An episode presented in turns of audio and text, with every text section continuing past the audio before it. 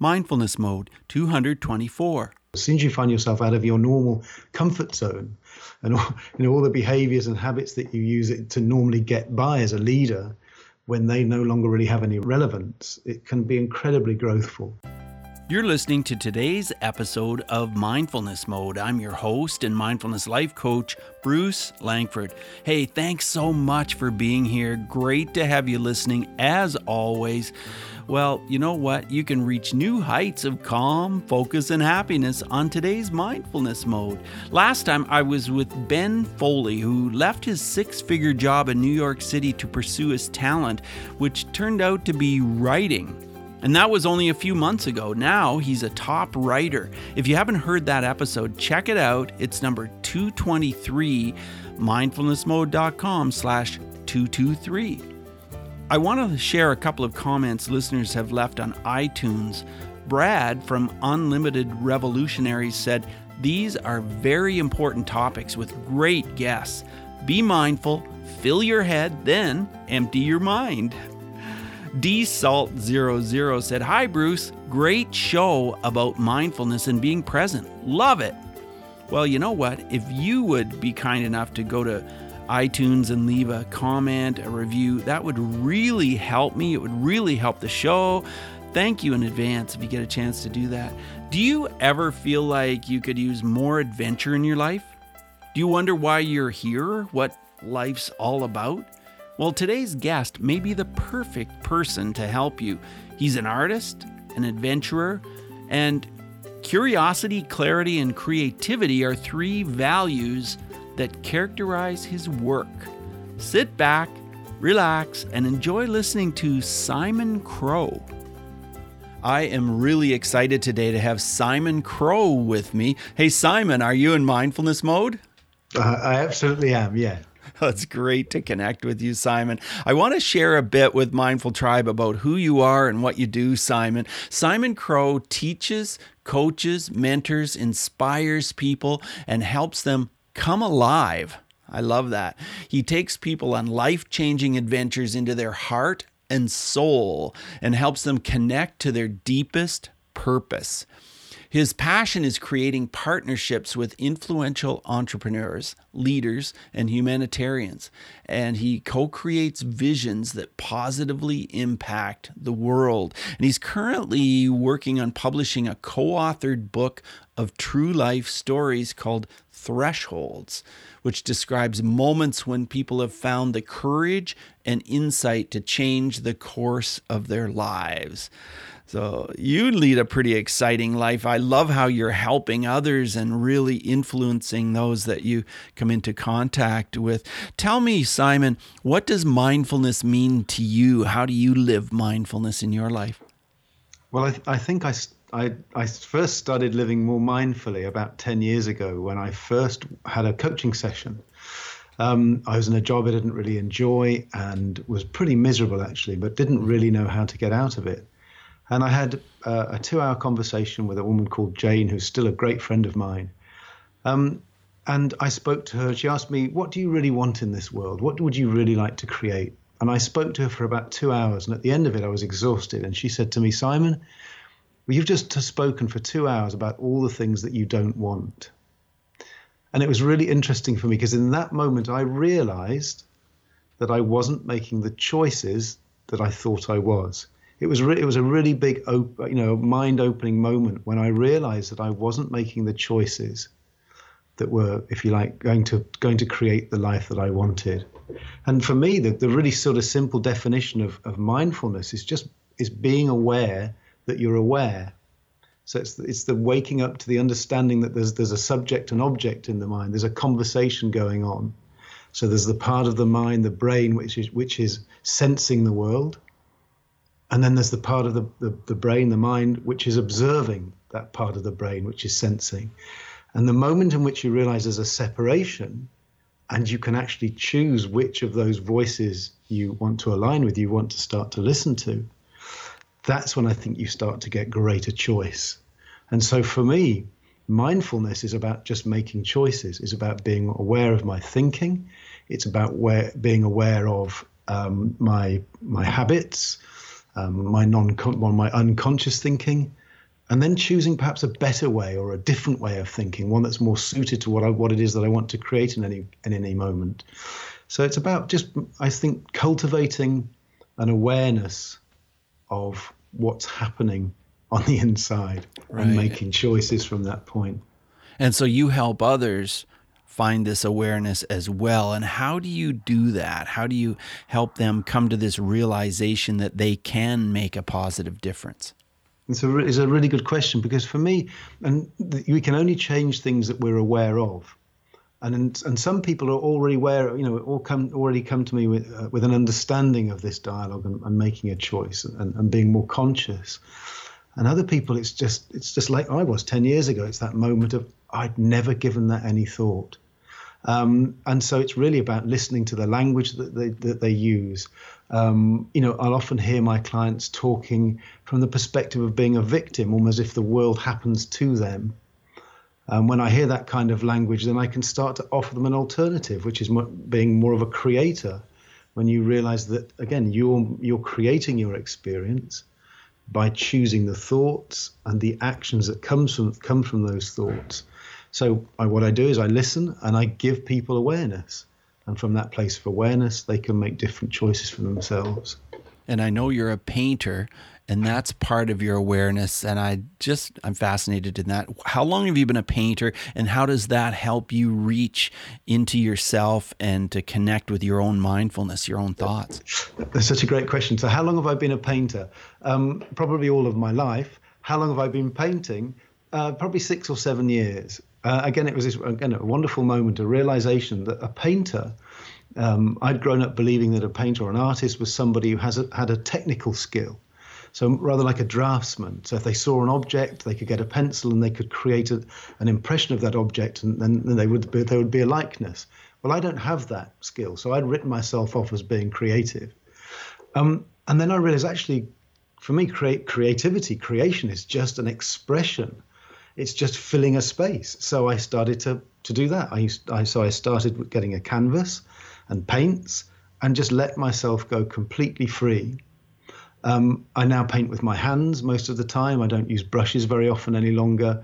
I like to use objects that are lying around and just dip those in the paint and draw things around.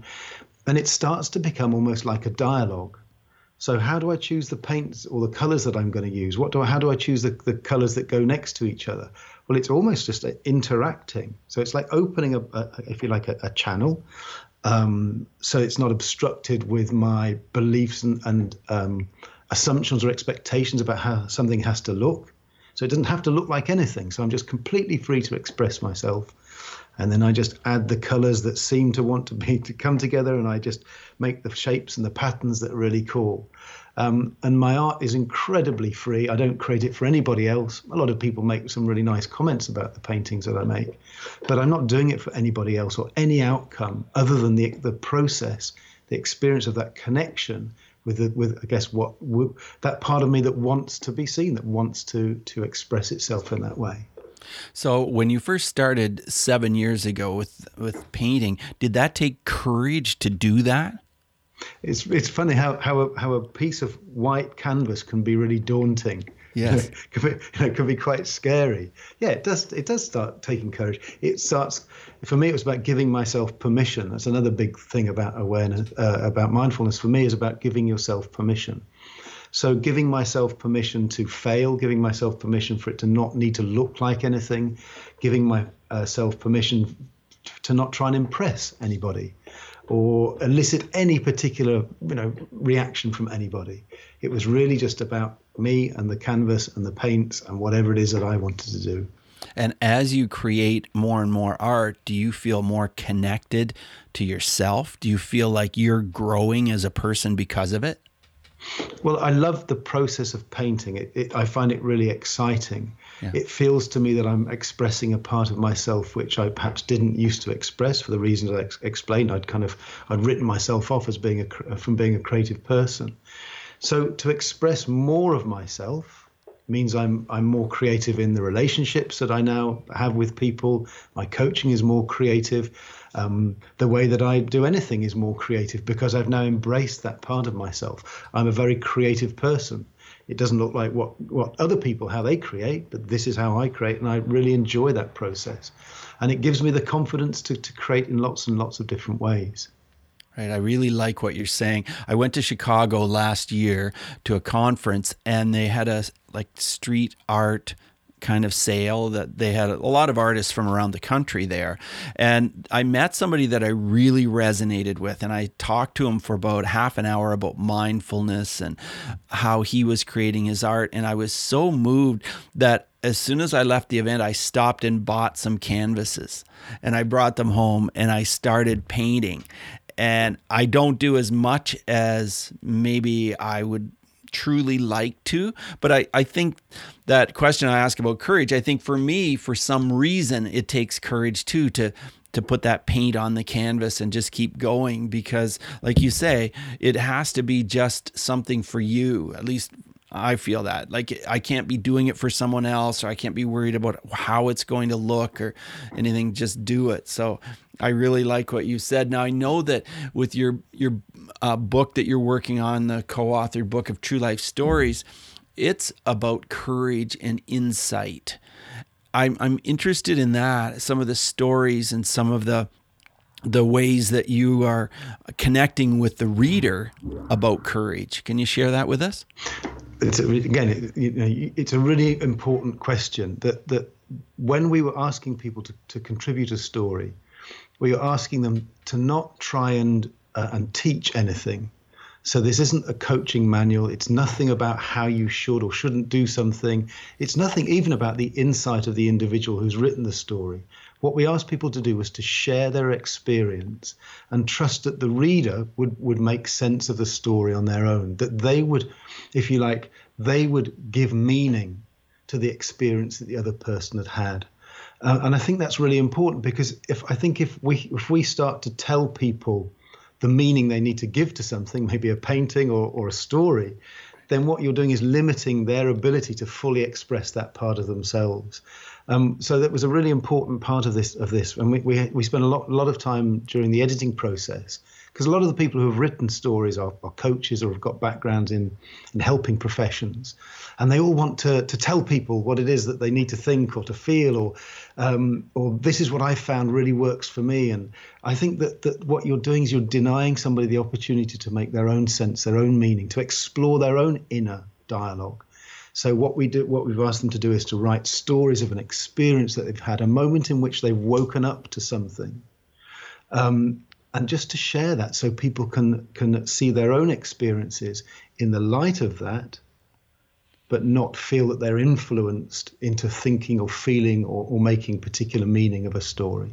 And I think that's what I think that's what's really exciting about this book, is that the, the stories are very open. They're just they're just stories of people's true life experience, moments that had meaning for them, and maybe you'll find something in it for you. Maybe there's maybe there'll be, there'll be a, a, a, a light shone on your own experience from my experience, in which you can start to make meaning and learning. But I'm not necessarily going to tell you what that is. You find it for yourself. yes, I like that.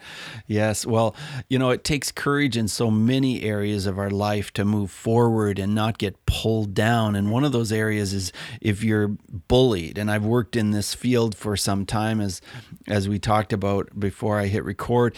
Simon, do you have a story about bullying? Were you ever bullied or even as an adult, do you have a story that you could share with us?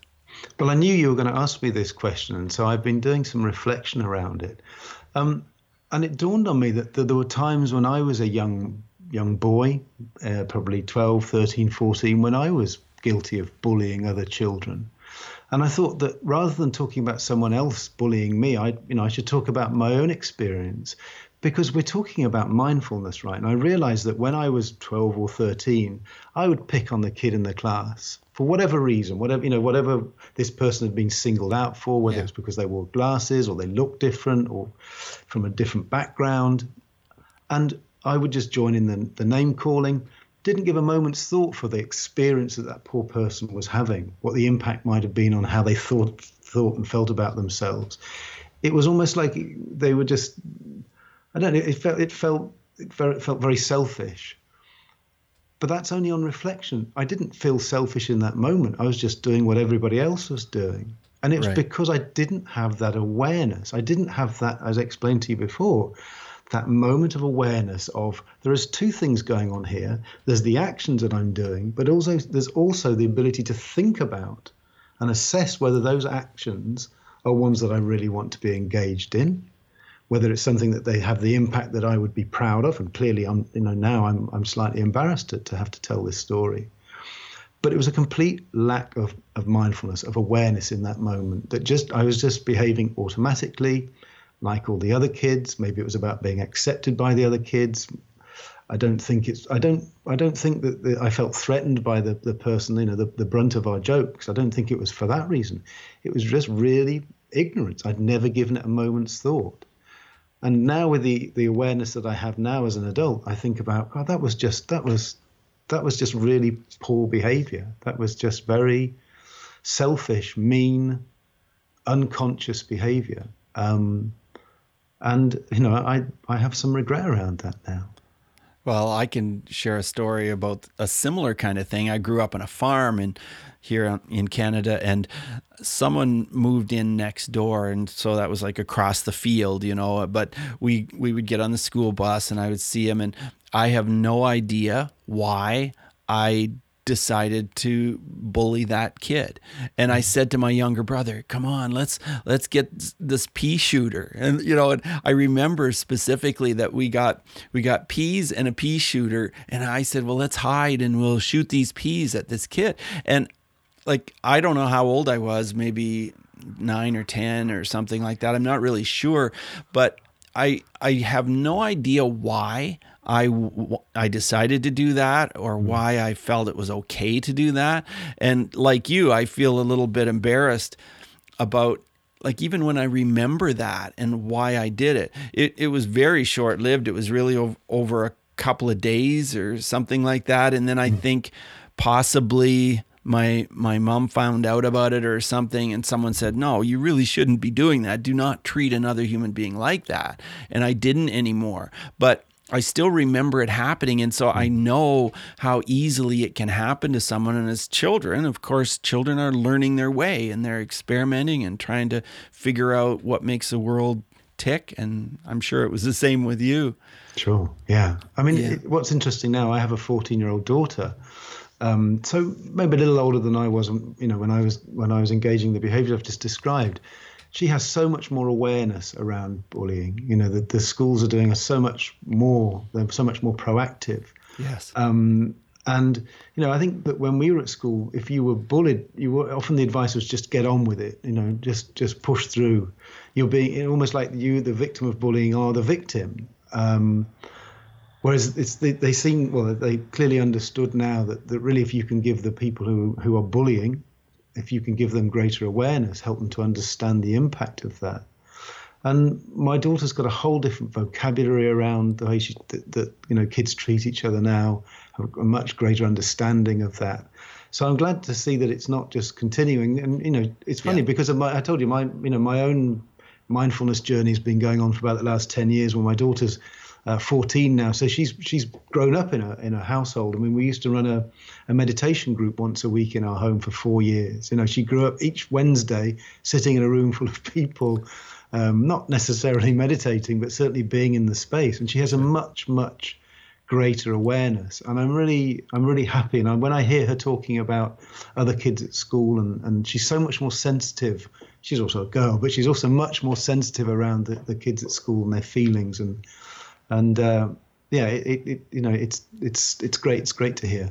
Yeah, well, my son is 15. It's very similar. He seems to have this sense of mindfulness that I wonder where it came from. But he'll say, you know, things like, Dad, are you really letting your emotions control you or something like at, at a time when I, I'm like, oh, yeah, yeah, you're right. Like I need to just take some time out. And I was just going to ask you about meditation. So you obviously believe in meditation. Can you share with Mindful Tribe what your meditation practice is like? Well, I'd love to say that I, I, sit in silence for an hour every day. Um, I have that intention, and I sit most days in meditation. Um, but for me, meditation is something which which happens all the time. It's something which has become such an ingrained part of my of my practice. Um, I live in, in South London. It's quite urban where I live, but I live just across from a park. And every time I go to catch the underground train into the centre of London, I walk across this park. And I love that. I love having that little three or four minutes as I walk across the park. I just remind myself to be in nature. There are certain trees that, that just trigger me to be completely present.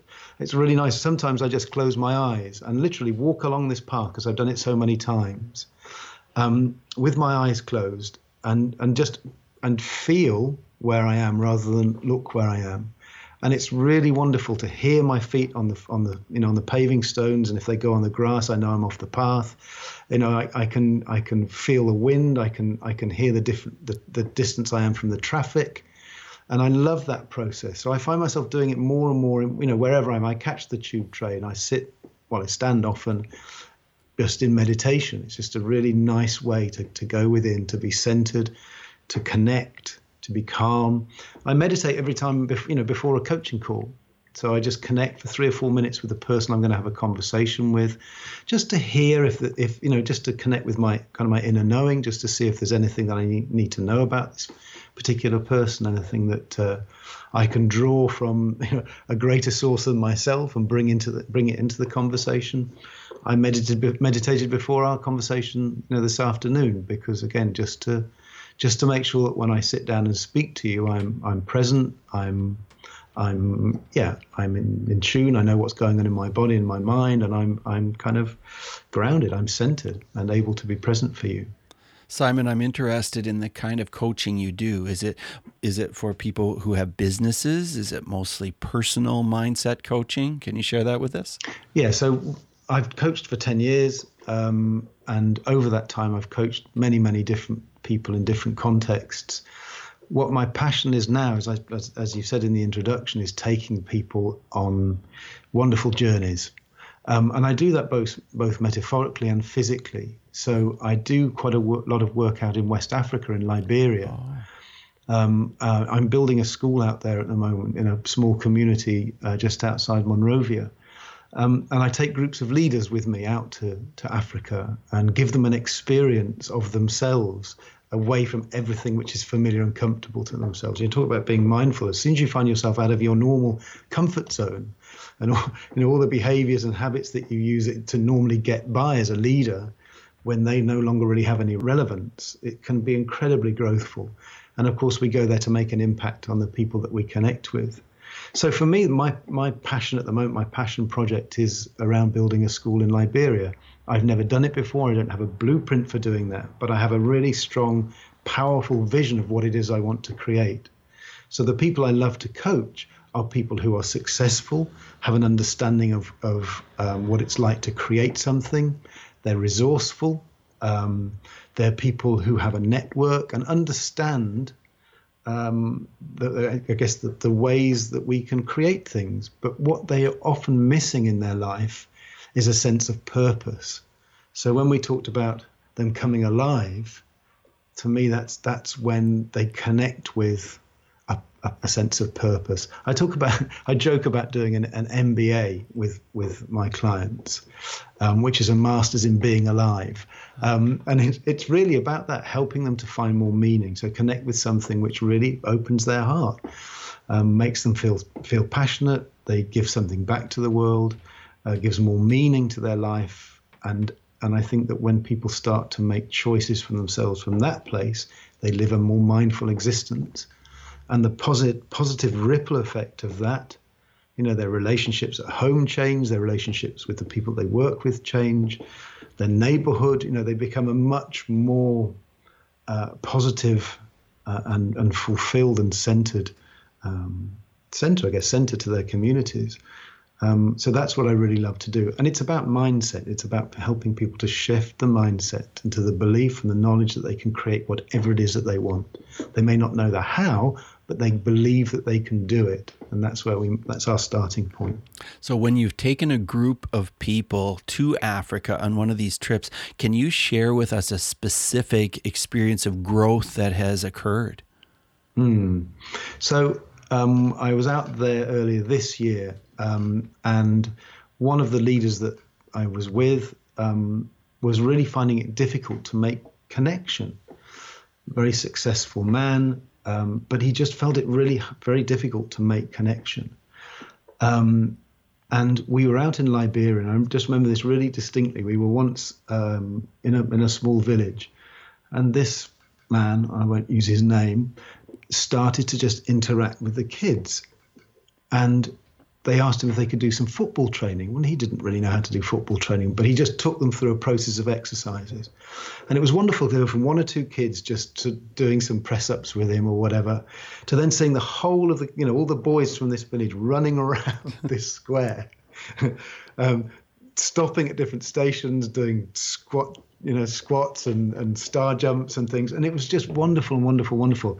And then at a certain moment, because um, he was getting tired. One of the one of the the bigger boys, he had this conversation and said to this to this boy, um, "You take over now. You know, you take over. You start to do this." And he showed him how to do this.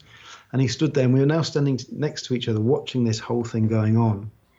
And I said to him, "That's leadership." And it, it was like it was that moment when he realized that he was a really powerful leader. He'd made that connection but because he'd been so present to what he was actually doing, he's just caught up in the activity and stopped thinking about it. Uh, to me, what had happened is the connection had gone from a head based connection to a heart based connection.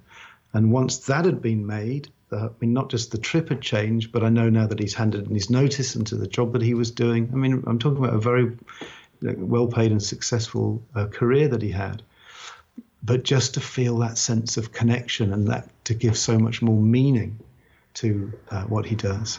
Right, and connection is so important. As we as we begin to wrap up, I want to ask you five quick answer questions, Simon. And the first one: Who is one person who has really, really impacted your mindfulness in your li- life? Uh, off the top of my head, I'd say my wife, Stacy. Um, we met seven years ago. We've been married now for three years. Um, and what she's been fantastic at is she I think she really encouraged me around my art. So she she kept you know got me out of my head a little bit. Mm-hmm. So she was wonderful.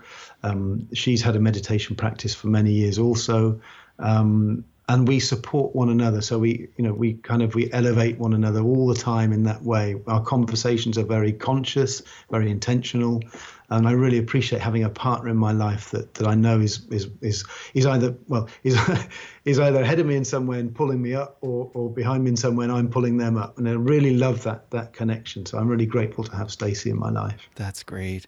That's great, Simon. Tell us how mindfulness has affected your emotions, if it has.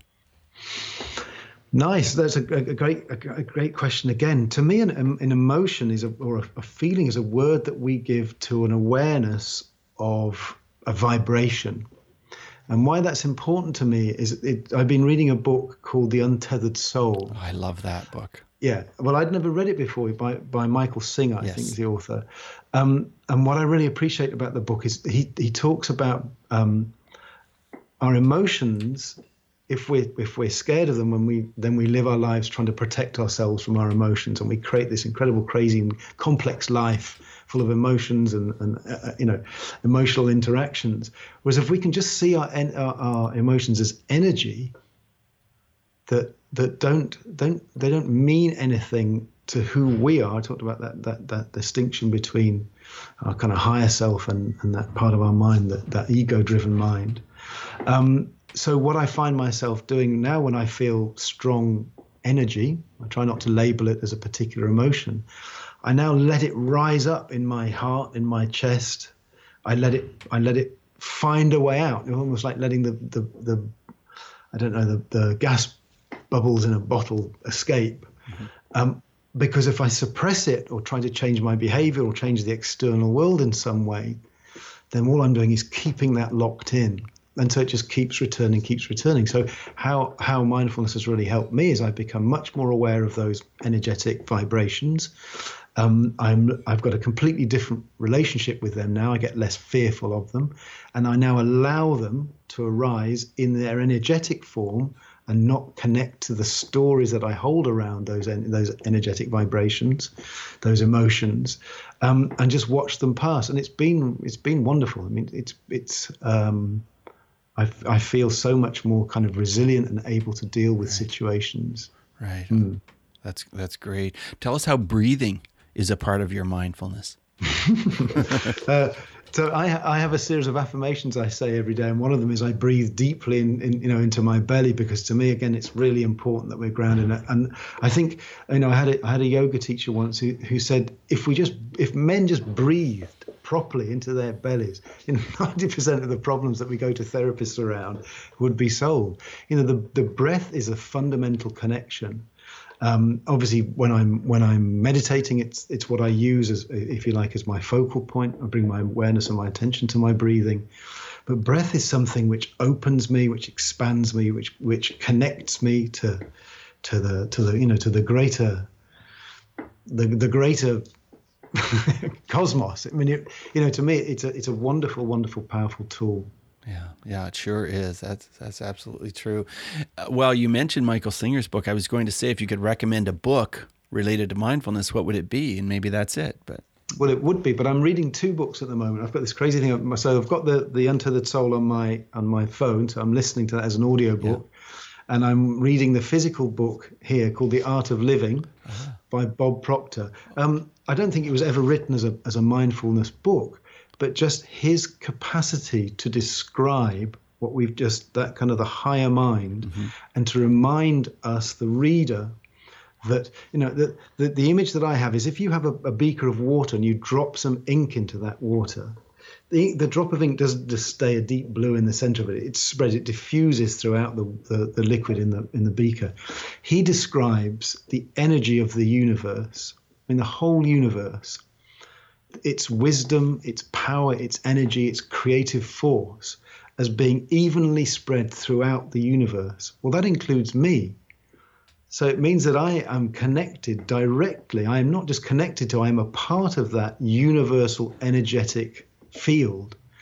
And, it, and, and he talks about creating, just remembering that.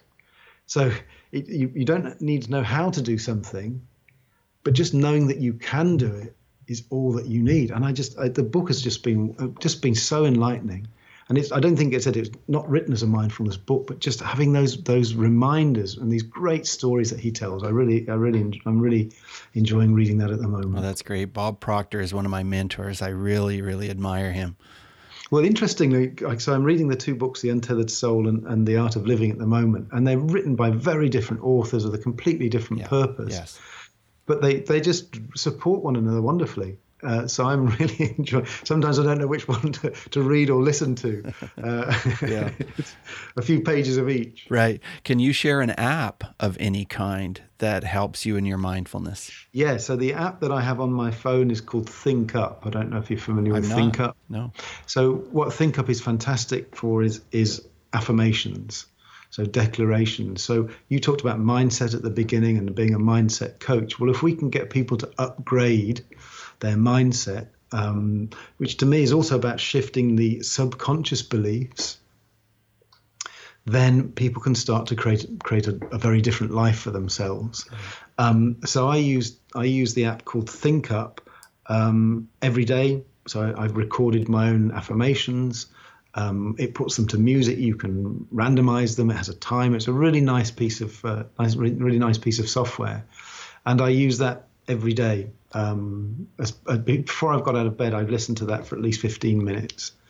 Um, and it has a reminder in the evening as well. I don't always listen to it before I fall asleep, but that's a really great app also. Simon, how can Mindful Tribe connect with you, learn more about what you do? Well, I have a website um, which is simoncrow.com. Um, there's a connect page, so people are very, very welcome to to join that and drop me an email. Um, but what I'd really like people to do is to connect with me and tell me what their biggest idea is, tell me what their wildest dream is. Because if, if we can help people connect with what it is that they really would love to, to create, if anything was possible, then I think we can start to have a really great conversation about mindset, about mindfulness, about the ability to create the things that we want rather than the things that we know how to create. Um, so I'd love that. And I also have a, another website called thebigidea.com. and that took, sorry, the big idea dot space, and that talks about my work in Liberia. And if people want to come along, then they can do that. Oh, sounds exciting. Well, thank you so much for being on the show today, Simon. Really appreciate it. It's been wonderful talking to you, Bruce. Yeah. Thank you. Yeah, have a great rest of your day. Bye now. Thank you. Bye bye. Thank you so much for joining us today on Mindfulness Mode. For insightful blog articles and show notes for every episode, check out mindfulnessmode.com. If you've enjoyed this podcast, you could help us out by clicking on the iTunes link on our website and leave a rating and review. Till next time, Mindful Tribe, use what we've learned today to reach new heights of calm, focus, and happiness. Stay in the mode